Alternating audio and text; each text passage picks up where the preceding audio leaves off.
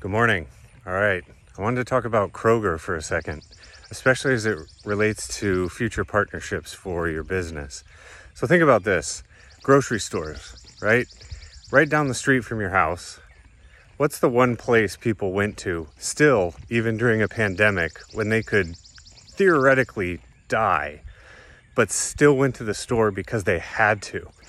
You have to buy food, otherwise, you perish.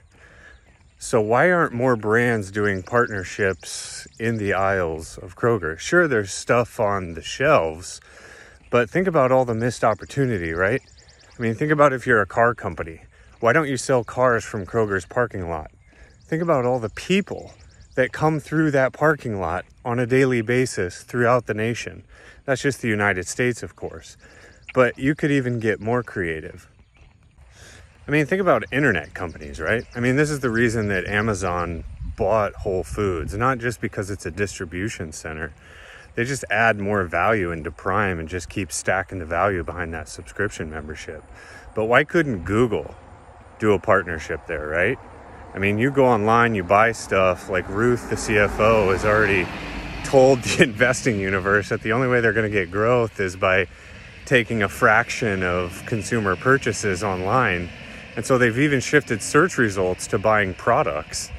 Uh, so, like, why don't you do a partnership with Kroger or maybe one of the other big grocery brands or, you know, even take it further? Look at Dollar General, right?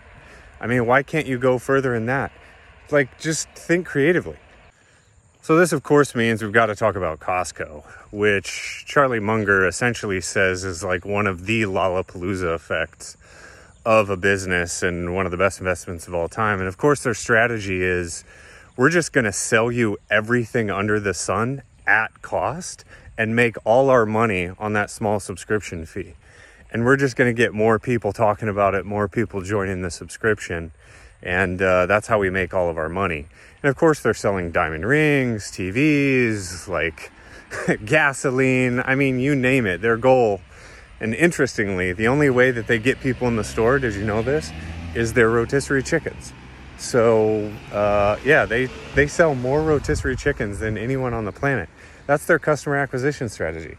So yeah, like invent a grocery store, get the foot traffic, figure out a way to bridge cross that bridge between online and offline. There's your pathway into the metaverse. It's not Google, it's a grocery store. Come on, y'all, let's get it. It's Monday. Yeah.